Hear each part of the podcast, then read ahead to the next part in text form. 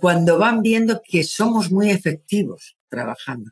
Entonces, cuando ellos se creen el trabajo que hacemos es cuando saben venderlo, porque tú no puedes vender algo de lo que tú no estás convencido. Entonces, cuando ellos ven que somos efectivos, que vendemos, que nos traen casas que llevan tres años a la venta y los vendemos en 15 días, y te prometo que esto es verdad, cuando ellos ven esto, ellos lo venden perfectamente bien, porque ya saben lo que venden, ya están empoderados, ya saben lo que hacemos. Nos comparan con otra forma de trabajar, hacen así como diciendo, bueno, mire usted, cuando usted se dé cuenta de lo que necesita, pues a lo mejor me vuelve usted a llamar. Bienvenido a Hablemos de, un podcast semanal para los agentes inmobiliarios que no se quedan con las vidas clásicas y buscan refrescar esta apasionante profesión con nuevas perspectivas, ideas y tendencias. Soy Rocío González Gasque, manager formadora y coach inmobiliario. Quédate y aprende junto a líderes y expertos de los bienes raíces cómo vender más y mejor, pero sobre todo disfrutar de tu profesión tengo el placer y el orgullo de presentar a una amiga de mucho tiempo, parece mi prima. Esto es como todo, mi prima del norte. Oye, mi padre era de Asturias y Santander está pegadico, o sea que igual, igual tenemos algo por ahí. tenemos. Mi abuela era de Asturias y otra de Santander, claro. Mira, por ahí seguramente sale. Hoy vamos a hablar de exclusiva con Dolores González. Lola es una gran profesional, lleva muchos años también en el sector. Somos jovencitas las dos, pero llevamos mucho tiempo en el sector. Y bueno, la idea un poco es ir hablando, ¿no? Muchas gracias a todos los que ya están por aquí conectados. Lola, ¿cómo estás? Gracias por aceptar la invitación. Muchísimas gracias a ti. Para mí es todo un orgullo que me tengas entre tus entrevistas magníficas que tienes. Yo cuando veo a la gente que has entrevistado y cuentas conmigo, la verdad es que digo, pero bueno, esto es un orgullo que es que no me lo puedo creer, ¿no? ¿Cómo lo haría yo? Tengo que hacerlo muy bien para que ella quede contenta con, con, mi entrevista. No, muchísimas gracias. Aquí se trata de darle cabida a todo el mundo y se trata de que entre todos aprendamos, ¿no? Que es un poco la idea. Bueno, háblanos de ti, Lola. ¿Cómo empiezas en el sector? ¿Cómo empieza tu historia en el sector? Como dirían en México. Pues, Cuéntamelo todo. La verdad es que no hay nada magnífico que contar. ¿eh? Yo en 2005, bueno, yo ya había tenido mis empresas que no tenían nada que ver con el mundo inmobiliario. Siempre he invertido, siempre he sido inversora en, en ladrillo. Esa es la verdad. Entonces, bueno, pues desde muy jovencita compraba, vendía. Y efectivamente yo creo que ha sido de donde más beneficios he sacado, más que trabajando. Es curiosísimo, pero siempre se me ha dado bien. Entonces, bueno, pues en 2006 yo me había cambiado de ciudad, me había venido a Santander, sabes que yo soy de Madrid, había venido con, con, mi familia a vivir a Santander. Y entonces, bueno, pues había tenido tanto contacto con inmobiliarias, etcétera, etcétera, que yo cada vez que hacía una operación con una inmobiliaria decía, jo, pues yo habría hecho, yo haría, yo pondría, yo... Y entonces, claro, dije, pues me encantaría dedicarme al mundo inmobiliario. Y fíjate que para mí era como, ¿cómo me voy a dedicar al mundo inmobiliario si no tengo ni idea de todo esto? Entonces yo, en lo que enseguida decidí meterme en una franquicia, pero me metí en una franquicia después de estudiarme todas, o sea que horroroso. Bueno, terminé abriendo en 2006, con una sensación de que no tenía ni idea, que era una angustia, y es que me pasaba la vida estudiándome de todo. O sea, yo creo que el Código Civil me lo empollé entero. Y bueno, pues abrí en el 2006. Pues imaginaros lo que me decían a mí en el 2006, con la crisis que viene. Wow, claro, claro, claro, claro, porque en el 2005 ya empezó todo a ir tal y en el 2006 ya empezó a no haber créditos, empezó a ponerse complicado, ¿no? Entonces yo decía, pues mira, ya con todo lo que llevo andado, me había gustado tanto el tema inmobiliario que dije, mira, pues si viene una crisis tremenda, me va a pillar, me dedica a lo que me dedique. ¿No? Entonces, bueno. Pues sí, en ese sentido tienes razón. Entonces dije, bueno, pues, pues no me va a pillar sin hacer nada, me va a pillar con este proyecto que he empezado, con el que estoy encantada de la vida. Y bueno, pues ahí empecé, pico y pala, pico y pala. Claro, fueron unos momentos tan duros, tan duros, que yo creo que los que empezamos en esos momentos, pues nos hemos educado, claro, y hemos, o sea, hemos nadado contracorriente todo este camino, ¿no? Y de hecho, bueno, pues ahora estamos en ese momento dulce que decimos, pero bueno, que damos beneficio, pero que esto es la rebomba, ¿no? Que Esto es tremendo. Que, que, bueno, porque sí que es verdad, me imagino como todos los supervivientes a, a, toda esta situación que hemos pasado, pues lo hemos arreglado todo con mucha inversión, ¿no? No quedaba otra, ¿no? Que invertir en medios, en, en, y bueno, después lo que, lo que ha cambiado todo, ¿no? En cuanto a tecnología, en cuanto a portales inmobiliarios. Uf. En el 2006 era el periódico, el segunda mano, el usado. La Clau. Me acuerdo que en Valencia era La Clau, una revista que se llamaba La Clau. Y bueno, y por eso me metí en el tema inmobiliario, simplemente porque me llamaba tanto la atención y me gustaba tanto que yo quería ser inmobiliaria. Fíjate, o sea que, que lo claro. hice con conocimiento de causa, con conocimiento de causa. Qué y chulo. Después, además, enseguida conocí Ah, bueno, pues con el tema de asociación y todo esto, pues fui conociendo por las asociaciones que había en ese momento de la patronal, que era EGI, eh, conocí a Fernando García Arbiti, que también estaba en todas las reuniones, fui eh, acudiendo a todos los congresos que había y todas las quedadas, y bueno, encima empezamos a hacer una madeja como de amigos inmobiliarios que sí. aquí yo también nos, nos vamos, la verdad es nos que... ayudó. Justo hablábamos Lola y yo de qué necesidad tenemos todos ya de vernos. Dábamos por hecho que nos veíamos tanto que a veces hasta decíamos, otra vez, otro evento, Hola. y ahora es, eh, por favor, ya quiero verlos, ya quiero sentirlos, no quiero sentir a la gente, porque además, de nuevo, siempre aprendemos. Cuando hablamos con otro inmobiliario, siempre nos llevamos algo. Hay mucha gente que nos ve en vivo y hay mucha gente que nos ve después, pero lo importante es que todos siempre podemos darles un granito de arena y ayudar a, que la demás gente también vea lo que nosotros sentimos por este sector, ¿no? Porque es realmente un sector apasionante, ¿no? Quizás es porque no tenemos nunca claro si vamos a ganar o no. Entonces, tiene muchísima pasión, tiene un componente emocional súper alto, un componente donde cuando ayudas a un vendedor y te da un abrazo y llora encima de y te dice gracias por haberme ayudado a vender esta cosa, o cuando un comprador te dice, me has ayudado a empezar mi vida como yo quería, etcétera, pues son, son momentos como muy bonitos, ¿no?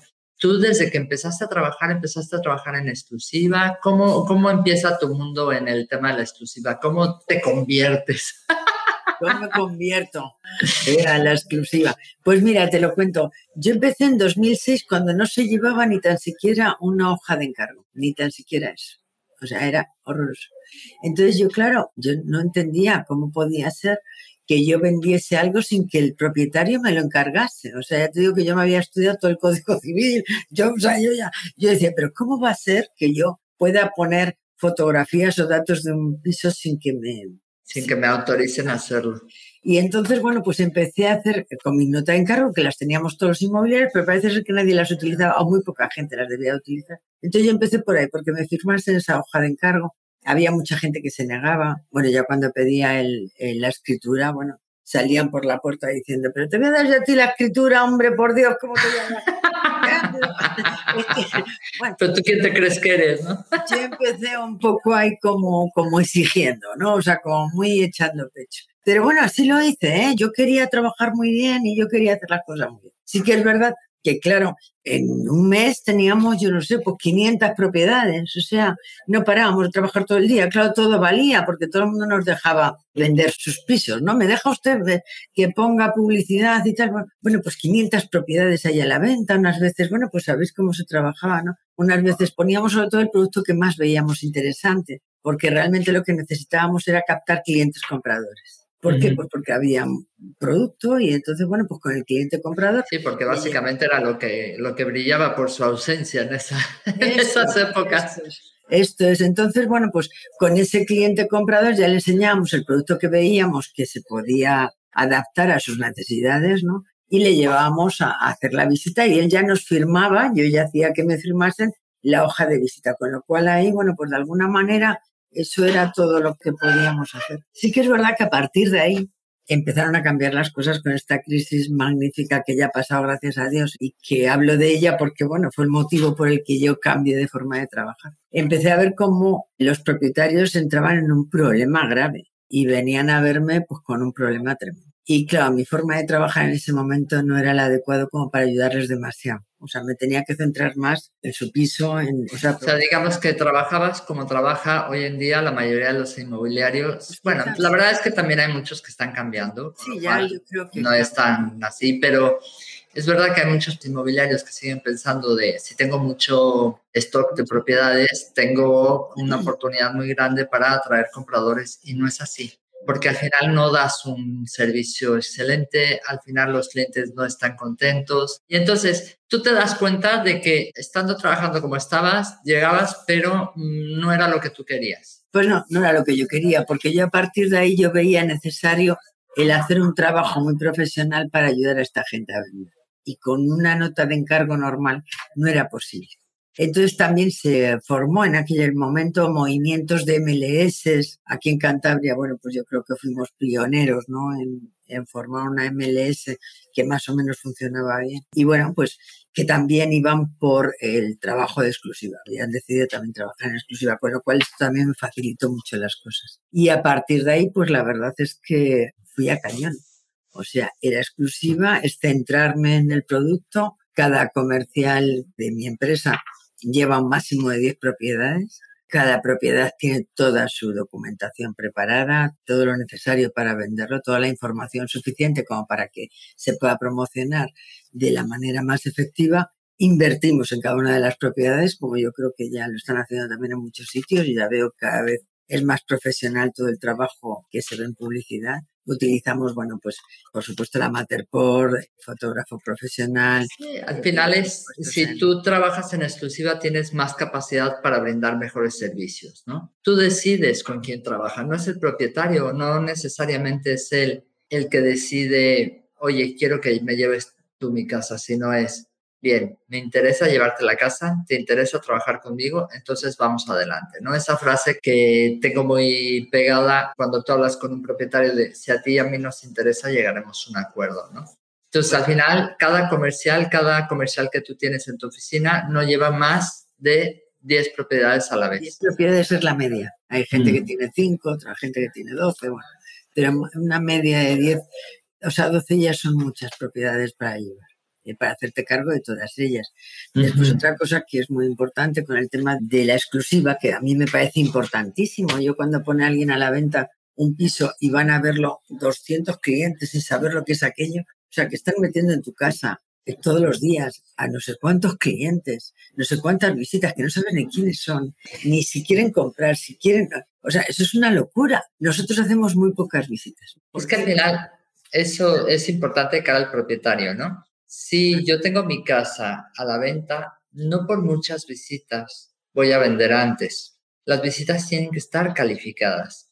Si no están calificadas, es que yo he vendido mi casa y ha venido una gente a traer a clientes donde he pedido permiso para estar en la visita. He tenido que limpiar mi casa de arriba abajo. He tenido que arreglar todo y llegar y la visita a los 10 minutos decir, pues está muy bien, pero es que yo no quiero adosados. Y yo así como de, o sea, ¿qué parte no entendiste cuando eso te lo dijo el cliente o por qué no se lo preguntaste antes, no? Yo creo que esa es una frustración que tienen muchos propietarios cuando entra un cliente y dice, es que esto no es lo que yo quiero, ¿para qué lo traes? ¿Qué caso tiene, no? Bueno, pues el único motivo realmente es que si tú no trabajas con exclusiva, necesitas que vea muchos pisos contigo y que te firmen muchos pisos. Es que es diferente forma de trabajar, que yo no critico, ¿eh? porque, eh, bueno, pues para mí cuando trabajaba sin exclusiva yo hacía mi negocio. ¿eh? Lo que quiero dejar claro es que realmente yo cambié de forma de trabajar mirando por el interés del propietario, porque mm. yo ganaba dinero sin exclusiva. O sea, yo no tenía ningún problema de que no vendiese, yo vendía pero no estaba adaptada a la necesidad que tenía el cliente en ese momento, ¿sabes? O a la problemática que había con el tema inmobiliario en ese momento. Es que a la gente le estaban embargando los pisos, ¿te acuerdas? Sí, sí, sí, no, fue una época muy complicada. Durísimo. Durísimo. Y que era mi obligación, o sea que si yo quería ser una profesional, mi obligación era esa, el dedicarme a quien precisaba en ese momento pero bueno, los que nos metimos en la exclusiva no nos equivocamos, ¿eh? porque todos hemos nadado contra corriente. Aquí seguimos. ¡Yeah! Porque el resto cerraron. Yo en mi barrio cerraron todas las agencias, ¿eh? Sí, es verdad. Trabajaban en abierto. Sí, sí, fue, fue como complicado, ¿no? Oye, ¿Por qué crees que pueda ser un tema tan conflictivo para algunos clientes o para algunos compañeros del sector? Porque hay gentes que oyen la palabra exclusiva y les da como un poco de salpullido y hay agentes que defienden a ultranza que eso no es ni de lejos algo positivo para el propietario cuando desde mi punto de vista sí lo es. Pero ¿por qué crees que eso sea? Pues yo creo que primero los que no tenemos cultura de la exclusiva somos los inmobiliarios. Entonces, ¿qué es lo que ocurre? Que intentamos centrarlo en que la exclusiva nos interesa a nosotros, para nosotros cobrar, para nosotros tener, para nosotros hacer. No, no. A ti la exclusiva eh, le interesa al propietario porque tú para promocionar correctamente su vivienda tienes que invertir, tienes que dar información, que si tú no tienes la exclusiva no la puedes dar. Yo en mis pisos digo qué piso es, qué casa es, dónde está, si da norte, si da sur, y pongo fotografía de todo, del piso, de todo, del edificio, en fin. Si tú no tienes la exclusiva, tú eso no lo puedes hacer. Si tú no tienes una tú no vas a hacer una inversión de un fotógrafo profesional, ni cuando te lo pueden vender cualquier inmobiliario o incluso los propios propietarios. Yo creo que realmente nos falta cultura de la exclusiva, de por qué trabajamos en exclusiva. En el momento que esto lo manejen en nuestros asesores inmobiliarios, lo van a vender perfectamente. Lo van a vender porque el, el, propietario va a entender que eso es lo que quiere. Si un propietario lo que quiere es que le ayudemos a vender. Es que además es súper curioso porque para todo lo demás queremos exclusividad, que nos atiendan primero, que nos traten mejor, que nos den las mejores plazas en un hotel o que nos den los mejores asientos en un avión, porque somos un cliente exclusivo. Ser un cliente exclusivo es ser un cliente bien tratado, bien cuidado, ¿no? Entonces, quizás ahí es donde algunos clientes, si bien es cierto que puede haber gente que utilice ese nombre, como quien utiliza el first class y luego da un servicio de tercera. Pues esto es un poco lo mismo, ¿no? Sería el, como el mismo concepto, ¿no? Yo de lo que me he dado cuenta es de que los asesores inmobiliarios que tenemos nosotros en la empresa cada vez captan mejor sin ningún problema de exclusiva, porque después el problema está en el precio, en otras condiciones, pero nunca en la exclusiva, eh, cuando van viendo que somos muy efectivos trabajando. Entonces, cuando ellos se creen el trabajo que hacemos es cuando saben venderlo, porque tú no puedes vender algo de lo que tú no estás convencido. Está claro. Entonces, cuando ellos ven que somos efectivos, que vendemos, que nos traen casas que llevan tres años a la venta y los vendemos en 15 días, y te prometo que esto es verdad. sí, sí, sí, no lo sé, lo he vivido también. Lo he vivido, claro. Entonces, cuando ellos ven esto, ellos lo venden perfectamente bien porque ya saben lo que venden, ya están empoderados, ya saben lo que hacemos. Claro, en cuanto nos comparan con otra forma de trabajar, hacen así como diciendo, bueno, mire usted, cuando usted se dé cuenta de, de lo que necesita, pues a lo mejor me vuelve usted a llamar. O bueno, déjese usted a la oficina que quiera o a la empresa que usted quiera o al asesor que usted quiera, pero que tenga usted la certeza de que van a hacer el trabajo bien hecho. Porque el que no se venda a su casa por no hacer el trabajo bien hecho es una tristeza. Es una tristeza, claro. Entonces, bueno, pues déjeselo usted a quien realmente le convenza de que está haciendo el trabajo que tiene que hacer y que le va a sacar a usted el mayor beneficio por su patrimonio, que a fin de cuentas no está vendiendo cualquier cosa. Está sí, está vendiendo, vamos, a lo mejor los ahorros de su vida, ¿no? Hizo para comprar otro, pues está haciendo una operación financiera muy importante que probablemente la lleve a puestas el resto de su vida, casi, ¿no? Porque, bueno, pues venden para comprar otra cosa, se meten en una hipoteca, a lo mejor, o sea que al final son operaciones que no son de hoy para mañana, son operaciones que llevas cargando con ella pues 30 años que duran la hipoteca quizá. Claro, claro. hay que darle mucha más importancia al trabajo bien hecho en el tema inmobiliario, yo creo que el que se viene dando.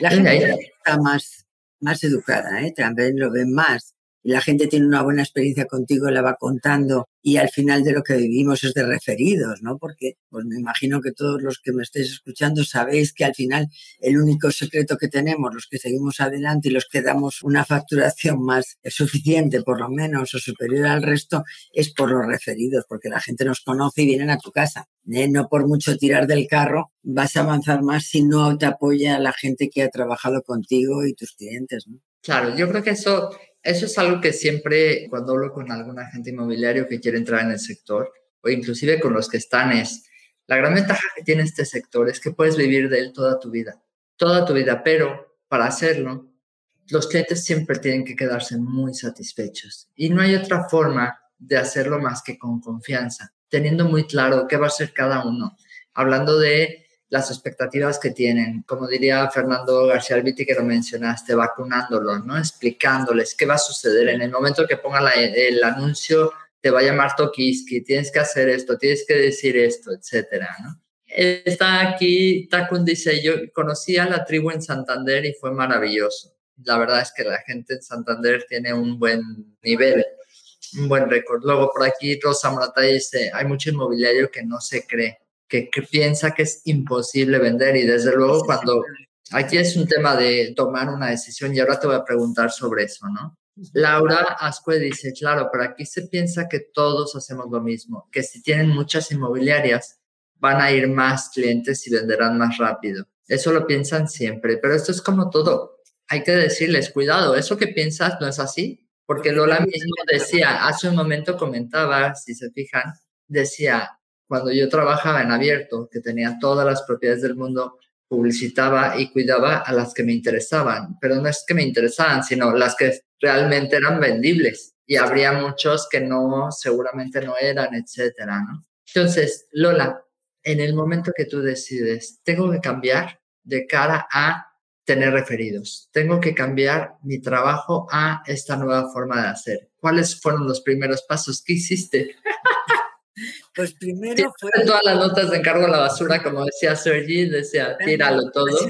Es que así lo hice. De hecho, con Sergi, eh, ya hace tiempo, que me decía él, pero bueno, entonces, ¿cómo lo haces? Pues tíralo todo a la basura y solamente te tienes que quedar con los que te firmen la exclusividad. El problema grave era, imaginaos en un momento de incertidumbre tan tremendo, llegar y decirle a tu equipo, oye, que tenemos 10 días para cambiar del encargo de venta en abierto a exclusiva y que, Habrás dicho que se habrá tomado esta ayer. Yo decía, bueno, se me van todos. Pero yo dije, bueno, si total, en algún momento tengo que romper con esa situación. Si se van, pues ya veremos cómo seguimos adelante, ¿no? Pero tenía tan claro que era la única fórmula de salir adelante y de que aquello funcionase, que bueno, pues llegué y lo dije así, a cara perro, ¿no? Porque claro, tampoco son momentos buenos. O sea, te quiero decir que la gente, yo tenía en aquella época la gente contratada.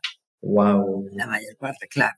¿Por qué? Pues porque era un momento durísimo en el que tenías que apoyarles económicamente. Es que este tema, o sea, este sector ha sido durísimo, ¿eh? Para Cada vez que me acuerdo es así como de, no, por favor. Claro, es que era, tenías que arroparles, tenías que invertir mucho tú para tenerles debajo de, una protección, debajo de un paraguas que les permitiese, pero es que a lo mejor, bueno, vosotros lo sabéis, es que había meses que no se vendía nada, pero un mes mm. detrás de otro mes detrás de otro mes, o sea, tenías que tener ahí un respaldo tremendo. Entonces dije, bueno, pues mira, aquí hay que apostar a la grande, y como se dice en el museo, la chica, párese a todo. dije, pues, pues aquí todo el mundo a la exclusiva. Y bueno, pues poco a poco fuimos saliendo adelante, pero con una facturación buenísima y con unas ventas buenísimas. Y la gente pues empezó a hablarse los unos con los otros y bueno, pues me traían las cosas en exclusiva. Y las Qué vendíamos. Qué bueno, siempre, siempre cuesta, ¿no? Mira, aquí dice ¿eh? dice, hay que trabajar mucho, mucho, mucho. Ya sabes, todo empieza antes, claro. hay que trabajarlo y hay que currarlo, ¿no? Y hay que arriesgar y en momentos duros como los que hemos pasado, pues hay que arriesgar y tienes que apostar por... Y yo creo que al final lo que tienes que tener claro es que, es que no te importa, que no te asusta el trabajo y que vas a tirar por donde sea y que vas a sacarlo adelante. Está claro. Oye, y fíjate, aquí hay mucha gente que nos está viendo y a lo mejor en su propia inmobiliaria eh, no trabajan en exclusiva. ¿Cuáles son los beneficios que les podrías decir? A ver, ya déjate de cuentos porque esto te puede interesar. ¿Qué les diría? Cinco cosas por las cuales les puede ser interesante. Hombre, yo creo que la inmobiliaria es como una filosofía de trabajo, o sea, es una política de empresa que tú tienes que elegir. Tú tienes que decidir que debes de trabajar en exclusiva o no. O sea, es que cada uno tiene que tener su negocio y lo tiene que tener bien. Y si es la exclusiva, solamente puede trabajar en exclusiva. Tiene que ser mm. honesto consigo mismo y con sus clientes. Tiene que trabajar en exclusiva y tiene que saber perfectamente lo que ofrece y tiene que tener el trabajo perfectamente diseñado. ¿Para qué? Pues para beneficiar a su cliente, para que él realmente vea que tú le estás proporcionando una forma magnífica para vender su vivienda y que le vas a sacar mucho más beneficio de esa manera que de otra. Y que es evidente que una agencia que no tiene una exclusiva no puede apostar. es que no puede invertir y si invierte es dinero tirado a la basura. Porque si inviertes, no, no tienes nada contigo de que te lo vas a llevar, ¿no? Mira, Begoña Ballesteros dice, si uno no está preparado, formado, ni cree que puede dar un servicio VIP exclusivo, no lo dará. La exclusiva no es para todos, ni para cualquier cliente, ni puede darlo cualquier profesional. Estoy totalmente de acuerdo, totalmente de acuerdo. Begoña, así es. Yo creo que la persona que decide ir a la exclusiva tiene que, estar eh, muy profesionalizado, tiene que prepararse muy bien para, y saber muy bien qué es lo que está ofreciendo a su cliente, porque si no, no tiene sentido. ¿Qué vas a vender? No puedes vender humo. Humo vendes una vez, a la segunda no te lo compra nadie. Tú tienes que tener muy claro cuál es tu estrategia de trabajo, cuáles son tus servicios, qué vas a hacer, pues, pues, pues que estás haciendo el trabajo lo mejor posible y eso es lo que te van a contratar. eso costará más y después no te cuesta. Después. Al final, pero claro, una cosa que está muy clara, me gustó Begoña, la puntualización. Es que no solamente se trata de ofrecer la exclusiva, se trata de lo primero que tienes que tener como inmobiliaria es tener claro que puedes brindar esos servicios que tienes ese servicio de fotografía digital, que tienes esa visita virtual, que tienes los sistemas de firma electrónica para firmar en cualquier momento, que tienes los procedimientos, que tienes un despacho o dos de abogados para ayudar a tus clientes, que tienes un despacho fiscal para que cualquier duda que tus clientes puedan tener en referencia a sus rentas, etcétera, también se las puedas contestar que tienes contactos en notarías, que tienes amigos como oficiales de notaría que también te pueden ayudar ante cualquier duda. O sea, al final, yo como inmobiliaria tengo que esforzarme y tener todos esos servicios, porque si no los tengo, ojo, cuidado, no estoy haciendo correctamente mi trabajo, pero sobre todo el tema de la colaboración y ahí vienen las asociaciones, ¿no? Tú eres parte muy activa dentro de las asociaciones, lo has comentado antes. ¿Nos han ayudado las asociaciones para implantar un sistema profesional? ¿Estamos trabajando en ello? Pues mira, en el momento en el que salieron todas estas MLS, que realmente yo creo, bajo mi punto de vista, yo soy sincera en todo lo que digo y pretendo seguirlo siendo. Yo creo que en ese momento las MLS eran casi necesarias porque había que poner toda la carne en el asador, porque había que vender el producto como fuese, colaborando con quien fuese, etcétera, etcétera.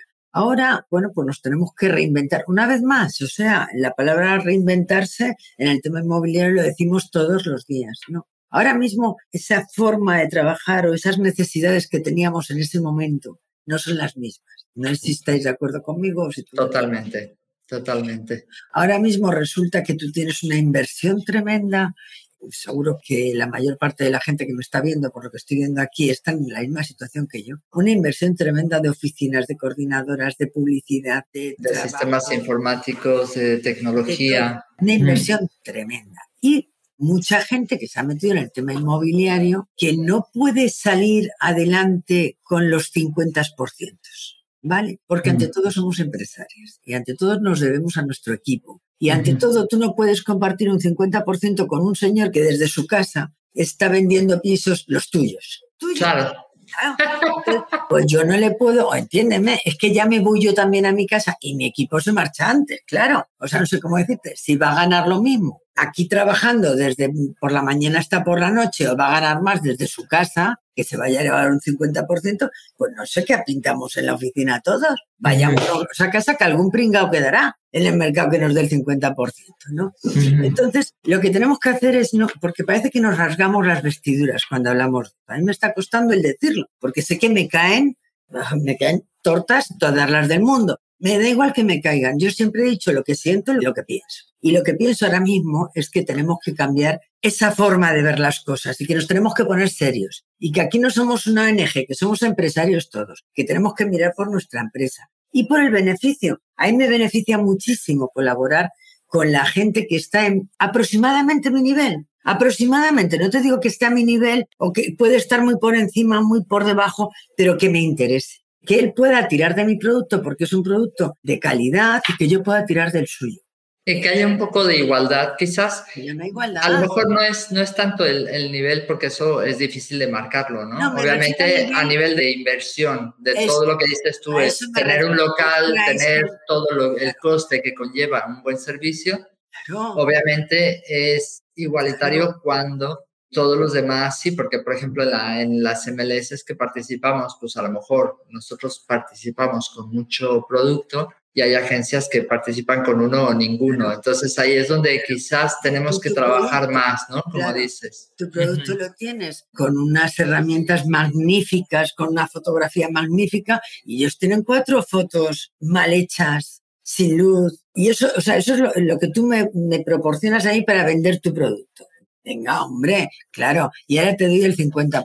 Hombre, vamos a ser un poco serios y, ser claros. Y yo es que ya hay veces que digo, bueno, es que somos un poco mojigatos ya. O sea, es que no colaboras, es que colaborar con todo el mundo. Bueno, si yo colaboro con todo el mundo, pero en su justa medida. En igualdad de circunstancias. En su justa medida. Mm. En su justa medida, yo colaboro con todo el mundo. Pero a mí no me pide el cuerpo de un señor que trabaja el solito en su casa con un ordenador en Batines, que ya me lo estoy imaginando tomándose un café.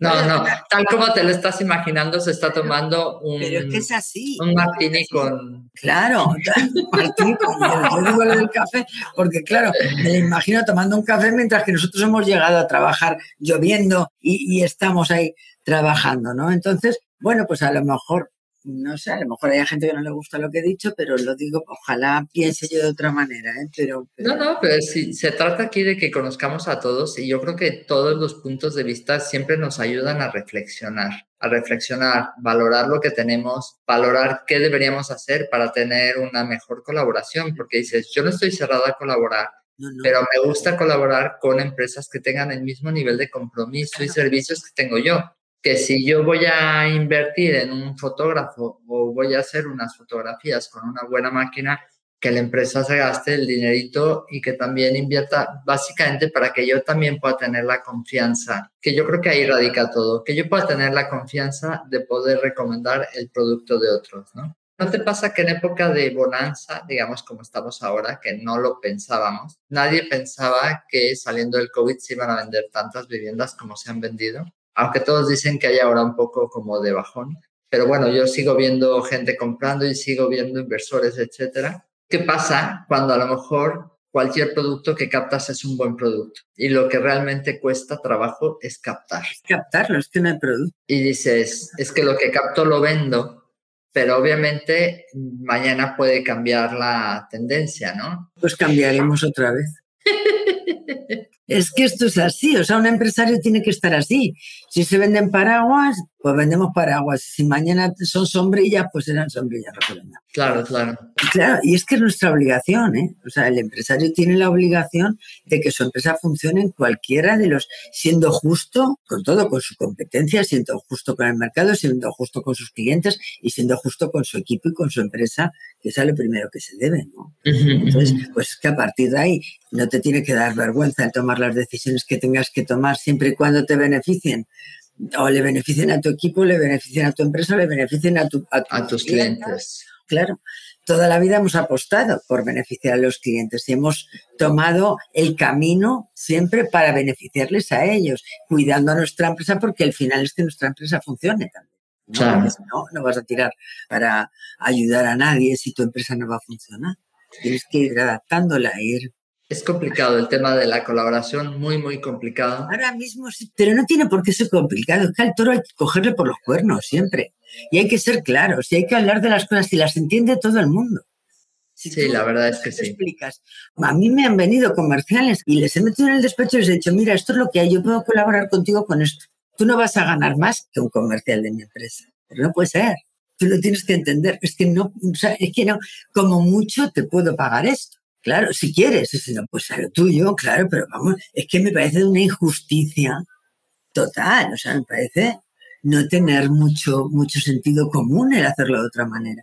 Pero claro, cada uno lo vemos de una manera, ¿eh? cada uno tiene que verlo a su forma. Y muy respetuosa. Igual yo, trabajo de una manera diferente, pero no quiere decir que sea mejor o peor. O sea, al final, como dice José Luis, aquí en Argentina, pero podríamos decir aquí en Argentina, aquí en México, aquí en Valencia, aquí en cualquier lado, está lleno de insaurios inmovisuarios que aún no entienden el concepto de cooperar y colaborar. Claro, esto es. Yo creo que el concepto de cooperar y colaborar es bien interesante. Puede haber gente que se dedique solo a compradores, pero lo que yo creo que es interesante es la correlación, es decir, yo te doy y tú me das. No se trata de, ay, solo cuando tienes buen producto te llamo y lo vendo, y cuando yo tengo buen producto ni te acerques, ¿no? O sea, tiene que... El, papel del personal shopper, ¿no? Yo cuando digo a Cristina, por ejemplo, Cristina Fernández, que es amiga mía y la adoro y además me parece que, está, está haciendo una labor magnífica, porque es una labor magnífica. Ella es personal shopper y trabaja para los compradores. Es que es una maravilla. Ella cobra a su comprador y tiene todo el producto a su servicio. Mm. O sea, ella no llama a la puerta y dice, ¿tú cuánto me vas a pagar? No, no, es que a mí me paga mi cliente, porque me ha contratado mi cliente. Claro, y yo vengo aquí a negociarte y a sacarte el mejor precio y a poner todo mi conocimiento para comprar lo mejor posible para mi cliente. Es que eso me parece magnífico. Y ya no me importa si Cristina está hablando con su cliente desde su casa tomándose un café. No me importa, porque ella está haciendo su negocio y porque ella está siendo profesional con lo suyo. ¿Te das cuenta? Ese es, he hablado de Cristina porque me ha venido a la cabeza porque la tengo siempre cerca. Sí, como decía José Luis, personal shoppers. Aquí hay debate, esto genera mucha pasión y eso por eso te elegí Lola, porque eres buenísima. Pero, ¿sabes qué pasa? En Valencia lo tenemos más fácil, la colaboración, porque cada uno paga a su cliente. Cada uno se pone de acuerdo con su cliente. Entonces, claro, si tú lo que tienes es producto y tú vas a cobrar lo mismo, si lo vendes tú o lo vende cualquiera, es bastante más fácil, porque no te importa colaborar, todo lo contrario, ¿no?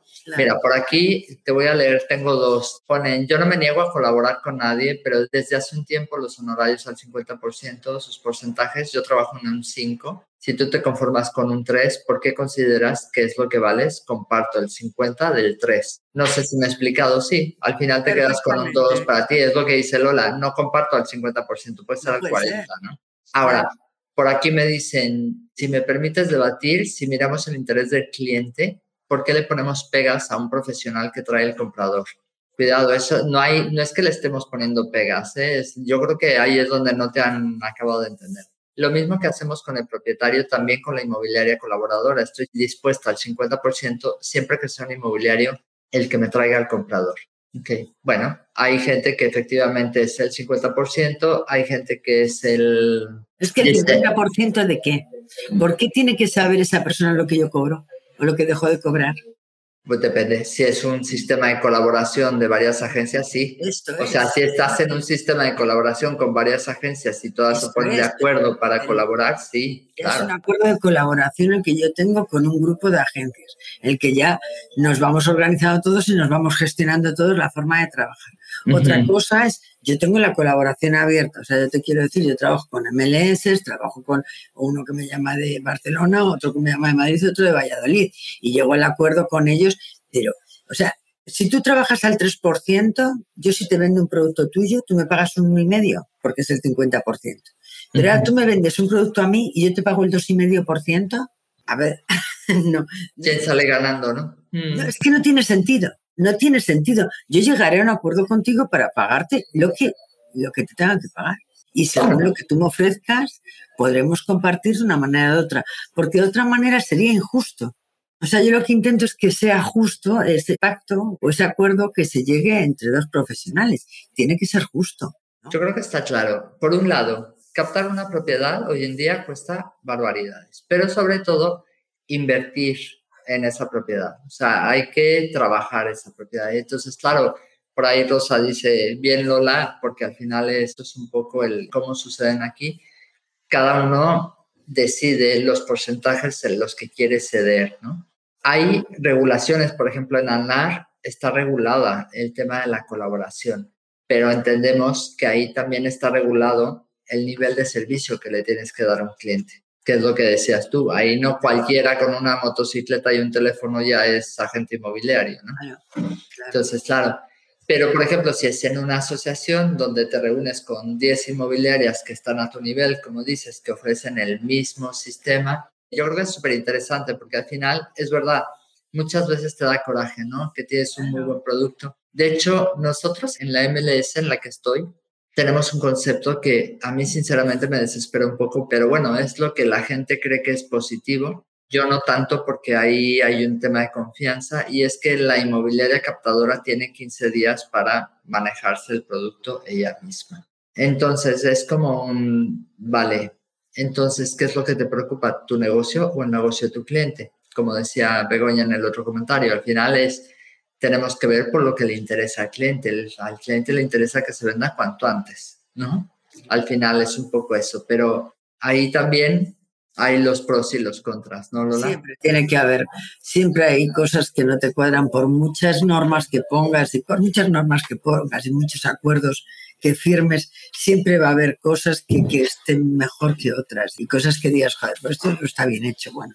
Cuando has llegado a un acuerdo, es bueno para ti malo para ti, y bueno para los demás y malo para los demás, y estamos todos con la misma norma. Pero sí que es verdad en que las asociaciones ahora mismo tienen sentido si todos más o menos invierten lo mismo.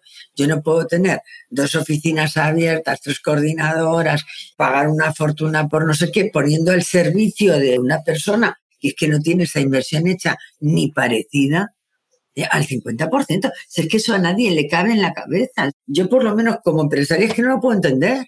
Ahora que colaboro, colaboraré, pero le pagaré lo que le tenga que pagar. Es que no, no, no tiene más sentido. no, no, no está peleada una cosa con la otra, desde luego. Es que no, no tiene, yo es que no veo, de verdad que es que no consigo ver otro sentido, no consigo verlo de otra manera. Y sí que he hablado con mucha gente, pero Uy, me encanta. Seguro cada vez que hablas de este tema te salta todo el mundo. Sí, porque estamos con las bases de 2008.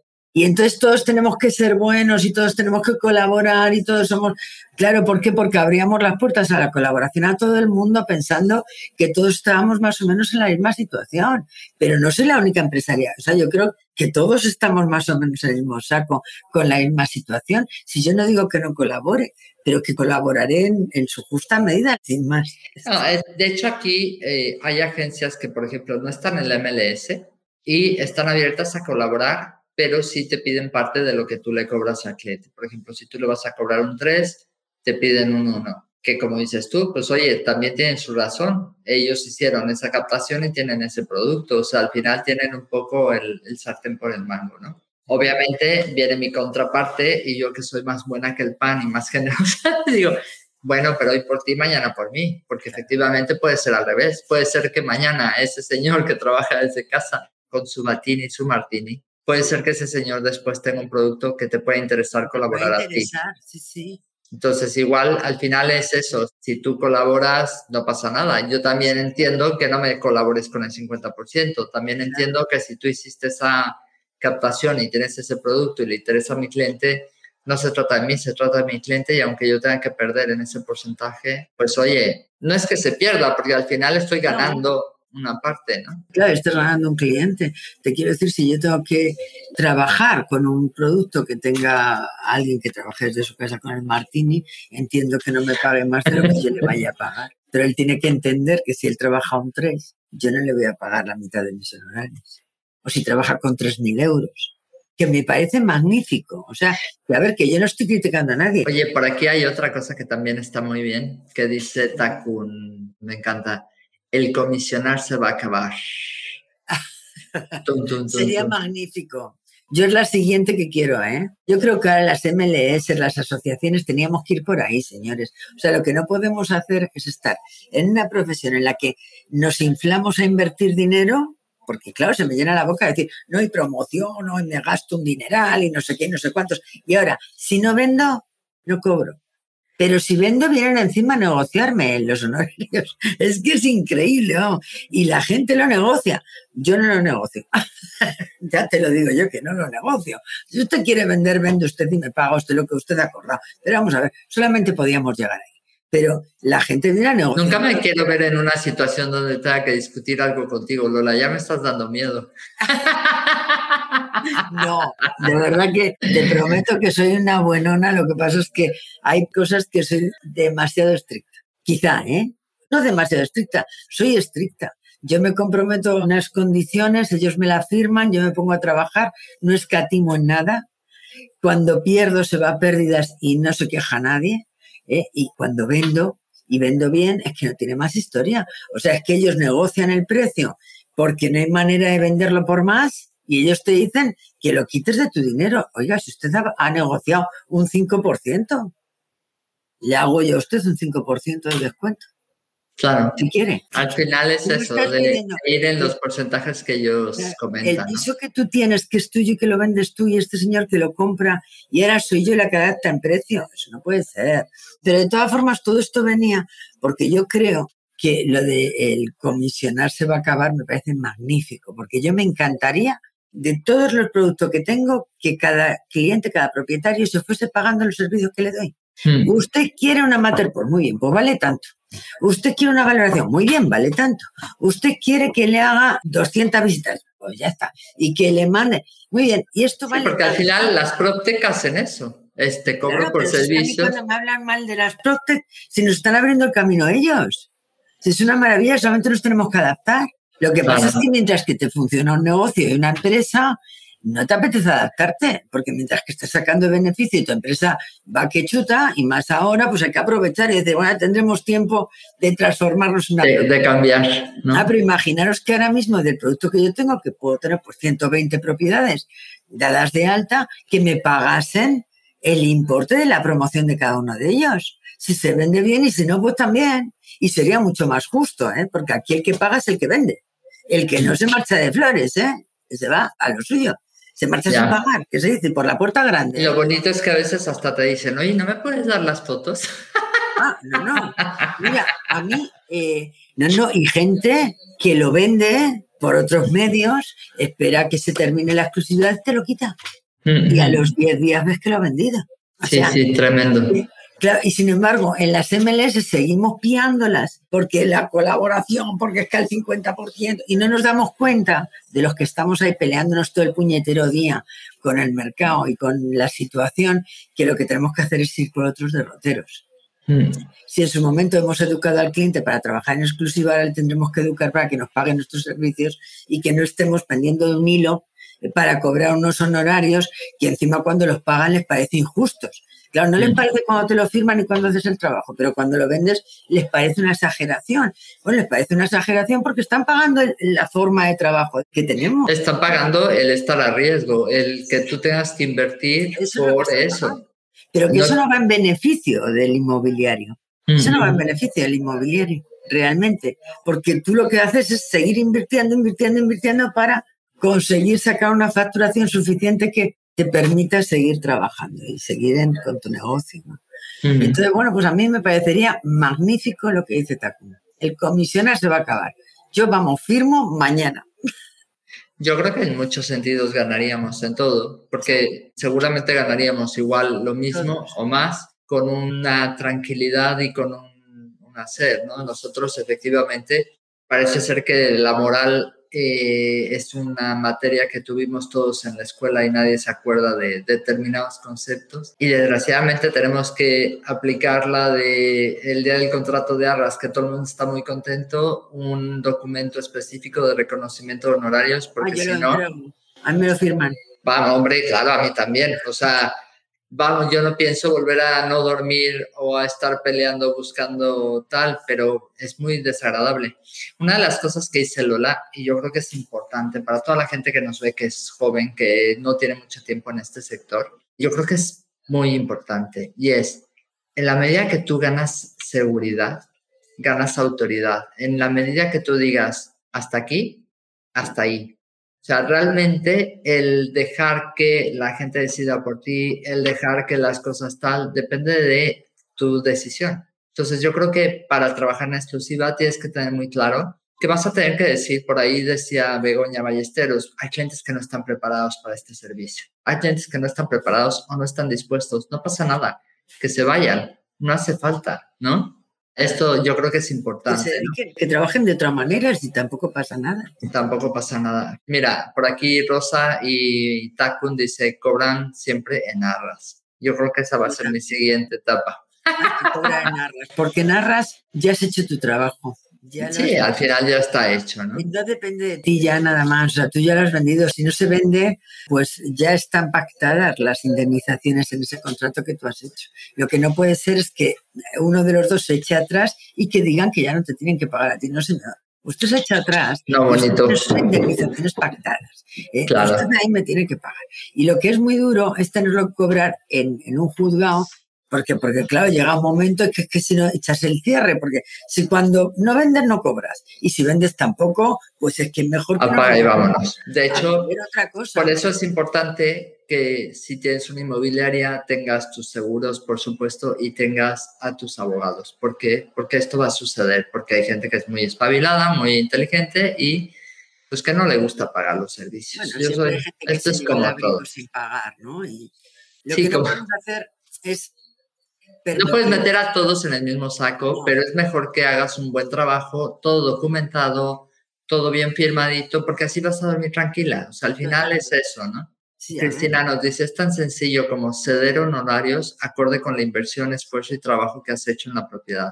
Y el inmobiliario que no lo entienda, pues será asunto para formarse. Si tú le avisas a un agente de antemano, oye, esto es lo que voy a ceder, pues bien, al final es lo que hay. Aquí, efectivamente, lo que hay que hacer es informar, ¿no? Llegar a un acuerdo antes. envió por escrito además.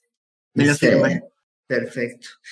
Y por aquí Marilux, Mari, Mari Yuishi, ay, nunca sé decir, es, es, de México, pero el nombre siempre es como Mariuxi. Dice, podemos compartir también los gastos hechos por el captador en igual forma en la comisión. Pues sí, también es cierto. Lo que importa es vender y ayudar al propietario. Sí, desde luego, o sea, para eso estamos para esa es nuestra razón de ser. Él simplemente es bien, pero vamos a hacerlo bien, vamos a colaborar bien, vamos a colaborar en igualdad de circunstancias. Ahí a mí me ha pasado últimamente mucho con las, claro, cuando tienes más agentes te pasa más, que quieres hacer visitas y no te las quieren hacer, que quieres tal, y a veces te piden visitas a lo tuyo y dices, ¿qué ganas tengo de ser tan desgraciado como lo eres tú, no? Pero al final uno siempre tiene que actuar conforme a sus valores y no puedo estar de, ah, tú no me quisiste hacer esa visita, entonces yo no te dejo hacerla, porque entonces, de nuevo, no dormiría tranquila y no es mi, mi forma, pero que me dan ganas, me dan ganas. pero bueno, es un poquito parte del show. Nos quedan un par de minutitos. Lola, me encantaría que les dieras un mensaje a toda la gente que te escucha ahora, que nos está viendo. Me gustaría que les dijeras alguna frase, alguna despedida. Bueno, pues yo les diría que trabajen como ellas se sientan más felices y más profesionales. ¿no? Cada uno tiene que tener su sistema de trabajo y encontrarse bien en sus zapatos. ¿no? Y que si ven la necesidad de cambiar, que arriesguen que arriesguen cuando tomen una decisión de trabajar de una manera o de otra, que arriesguen, que no tengan miedo, que si ellas lo tienen focalizado y lo tienen claro, seguro que sale bien. Que yo me he focalizado por esta forma de trabajar, pero ellas a lo mejor se focalizan de otra manera. Mira las protes que acabamos de ver, o mira, se trata de tener claro qué servicio vas a dar a tu cliente, que lo vas a dar bien, como tú dices, que vas a dormir bien y que vas a estar convencida de que la gente va a hablar bien de ti, te van a mandar muchos referidos, que al final es de lo que trabajamos. Y cada uno de una manera y tenemos que mirar para nosotros, ¿no? Para lo que hacemos y para hacerlo lo mejor posible. Me encanta. Fernando Picado dice, por favor, una segunda parte. Lola, has triunfado. O sea, que te quieren volver a ver y volver a hablar. Dice, Taku, Rocío, esta entrevista no la cuelgues en YouTube, porque como la vean los propietarios, no, Taku, no te equivoques, estamos hablando en pro de ellos. Sí, estamos hablando de que hay que dar el mejor servicio y que por eso lo, hacemos, que por eso invertimos. Si ellos no te firman un encargo de en exclusiva, si ellos no te están eh, garantizando esa fórmula de trabajo, ¿cómo tú vas a colaborar con nadie? ¿Cómo te ofrezco yo a ti el 1, el 2, el 5 o el 4 o lo que sea, si yo no lo tengo respaldado por el propietario, es que no nos permite trabajar de esta manera, nos permite trabajar de otra, que también la conocemos todos, pero hay que definirse y hay que decidirse a trabajar de una manera honesta y clara, claro, que seamos transparentes con nuestro cliente, claro, si lo tiene que conocer. Porque Al final es, trabajamos con mucho amor. Al final, lo primero que dijimos es, somos apasionadas de este negocio, llevamos muchísimos años en él, hemos invertido horas y horas y horas de formación, dinero en tecnología, en, abogados, en servicios, etcétera. O sea, al final estamos comprometidos con el resultado para nuestros clientes, pero es verdad que a nivel de profesionalidad con nuestros colegas, todavía tenemos mucho que trabajo por hacer. Todavía hay mucha inversión en tiempo, en, en charlas, en irnos, porque efectivamente si estuviéramos todos unidos, lo estamos. En el caso de Valencia, pues es una MLS muy potente, hay mucha gente dentro de él y mucha gente súper valiosa, pero de nuevo, hay gente que tiene 100 pisos a la venta en el sistema y hay gente que tiene dos. Entonces ahí es donde dices, cuidado porque eso igual termina por no ser interesante para los buenos. Entonces tiene que haber siempre como un equilibrio, ¿no? Lola. En MLS de Valencia estáis muy avanzados. ¿eh? Sí, sí, la verdad es que sí. Bueno, ya teníais una experiencia cuando arrancasteis, entonces tenéis ahí como unos niveles que me parecen mucho más... Para, tenemos la suerte de, de, la gente con la que hemos colaborado, ¿no? Con María José Garrido, con Nora, con Tito, con, con muchísima gente, Feli, muchísima gente que estuvo desde el principio. Yo estuve en la Junta Fundacional y bueno, hasta el año pasado que tuve demasiados viajes y tuve que dejar de lado la, de estar en la junta. Y son horas y horas y horas de tu vida y de tu trabajo que cedes en el bien de los demás, que yo creo que eso es algo bien bonito de cara a los que están, como Nora, etcétera. Y se está haciendo un trabajo muy fuerte, pero de nuevo, todo ese trabajo puede quedar empañado por un mal trabajo de alguien. Entonces, ¿qué tenemos que buscar? Pues que todos trabajemos profesionalmente. Si estamos hablando hoy de la exclusiva es porque, por favor, empezar a trabajar todo el mundo bien, empezar a invertir, porque te da una vergüenza terrible. Cuando tienes, yo por ejemplo estoy trabajando para inversores y cuando les mandas fotos de pisos que no son tuyos dices, uff, no te tomes a personal las fotos, ¿vale? No creas que lo he hecho yo, por favor, etcétera. O sea, realmente eh, eso también, como dice Rosa, y es verdad, hay otras MLS muy potentes en Valencia, como la que tiene Moisés, como la MLS Nacional, etcétera. O sea, realmente Moisés está tenemos, sí, sí, sí, la ventaja que tenemos en ese sentido es que en la profesionalidad y la formación nos ayudan a todos. prueba de esto es un poquito, estas entrevistas es enseñarle a la gente que hay gente de muchísima calidad como Lola, hay gente muy buena en el sector que nos puede compartir sus ideas, te gusten o no. Son ideas y son muy interesantes para ponerlas encima de la mesa, ¿no? Bueno, Lola, de nuevo, muchísimas gracias por, por la entrevista. Me quedo con ganas de más. Si no fuera porque tengo que salir corriendo, cenar en cero coma y ponerme con un curso, de verdad que me quedaba media hora más encantada de la vida. Gracias a todos los que semana a semana se conectan. Besos a todos, gracias por estar y hasta la próxima. Gracias por pasar un rato conmigo. Si te gustó esta conversación, déjame una reseña en Apple Podcast y comparte el episodio. Si quieres comprar, vender o unirte a mi equipo, encuéntrame como Rocío Gegasque en Instagram, Facebook, YouTube y Twitter. O visita mi sitio web rociogegasque.com. Mi blog está lleno de tips prácticos sobre cómo vender, comprar y tener éxito en la industria. Nos escuchamos en el próximo episodio de Hablemos de. Si estás listo para expandir tu mente, mejorar tus prácticas drásticamente y estar a la vanguardia del mundo inmobiliario, esta es tu casa.